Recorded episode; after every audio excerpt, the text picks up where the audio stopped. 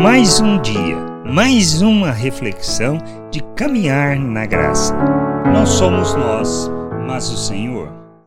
Termos a consciência que é o Senhor quem nos escolhe e não nós a Ele, nos faz compreender que, após termos o entendimento iluminado, devemos conscientemente nos submeter a este aspecto, como podemos ler em Lucas capítulo 10, versículo 22. Tudo me foi entregue por meu Pai. Ninguém sabe quem é o Filho senão o Pai, e também ninguém sabe quem é o Pai senão o Filho, e aquele a quem o Filho quiser revelar.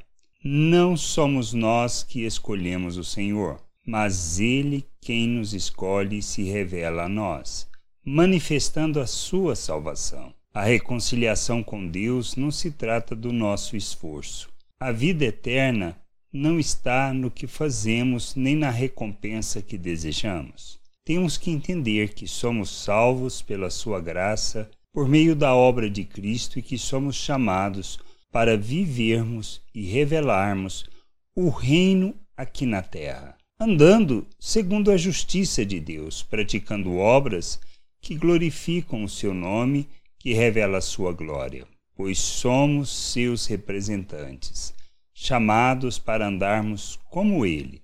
Termos a consciência e o entendimento da obra que ele realizou em nós somente nos conduz à jornada de santificação deixando as obras das trevas para revelarmos a glória do Senhor. Somos chamados pelo Senhor, escolhidos por Ele, para vivermos o seu reino e enchermos a terra com conhecimento da sua glória, realizando obras que glorificam e honram o seu nome, prestando o verdadeiro culto que o agrada. Que a gente possa entender, compreender, buscar o conhecimento do Senhor para sermos expressão, expressão da sua glória neste mundo.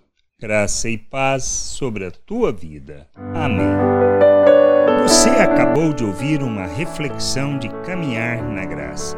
Se você gostou, curta, compartilhe, leve esta mensagem a outras pessoas, para que elas também possam compreender e entender a vontade de Deus. E leia as Escrituras pois ela é a base, o fundamento para você julgar tudo o que você tem lido e aprendido acerca da vontade de Deus.